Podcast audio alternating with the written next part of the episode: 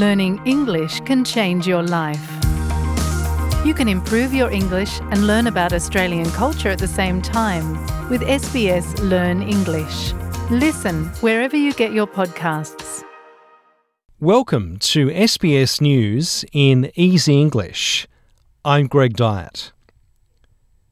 Workplace Relations Minister Tony Burke says a new proposal from the federal government will ensure casual workers working regular hours will be able to transition into a permanent role if they want to. The government is moving ahead with further employment reform that will force employers to offer approximately 850,000 casual workers a permanent job. Workers do not have to take up the offer and can remain a casual employee to continue receiving casual loading instead of entitlements such as sick pay and holiday leave.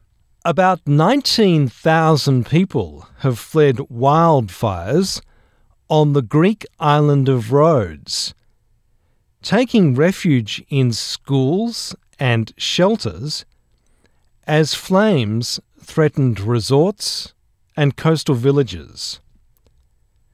Thousands spent the night on beaches and streets during what Greece says was its biggest safe transport of residents and tourists in emergency conditions.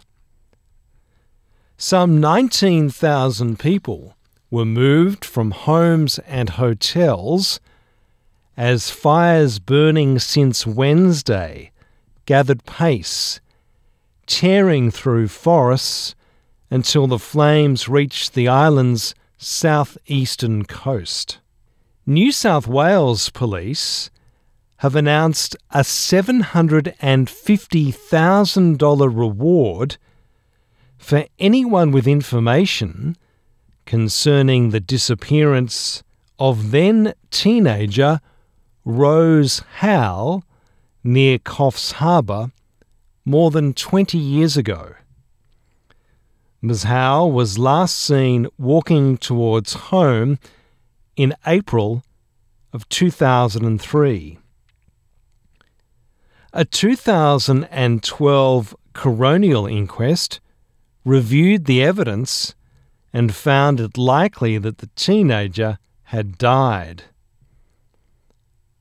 Her mother, Malia Howell, says her family is in desperate need of closure. Somebody must know something. Somebody somewhere around the area where we live has got some idea of what what would have happened to her. Police say they are hunting at least one gunman after the shooting of three people in parked cars in Sydney at the weekend. Superintendent Simon Glasser says the two men and a woman were sitting in separate vehicles about 50 metres apart on the same side of the street in Greenacre when they were shot in a targeted attack on Sunday morning. He says police have no reason to believe the shooting is gang related. We haven't found any direct information to uh, attribute them to any ongoing conflicts at the moment.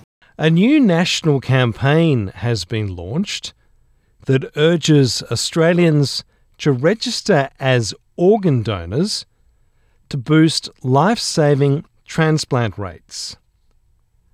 The number of transplants reached a high in 2018 before falling dramatically after the onset of the COVID 19 pandemic.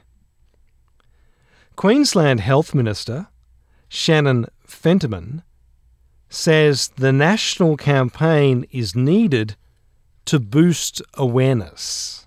About 80% of us support donating our organs, yet only 30% of us are registered with Donate Life. I'm Greg Dyett, and that's SBS News in Easy English.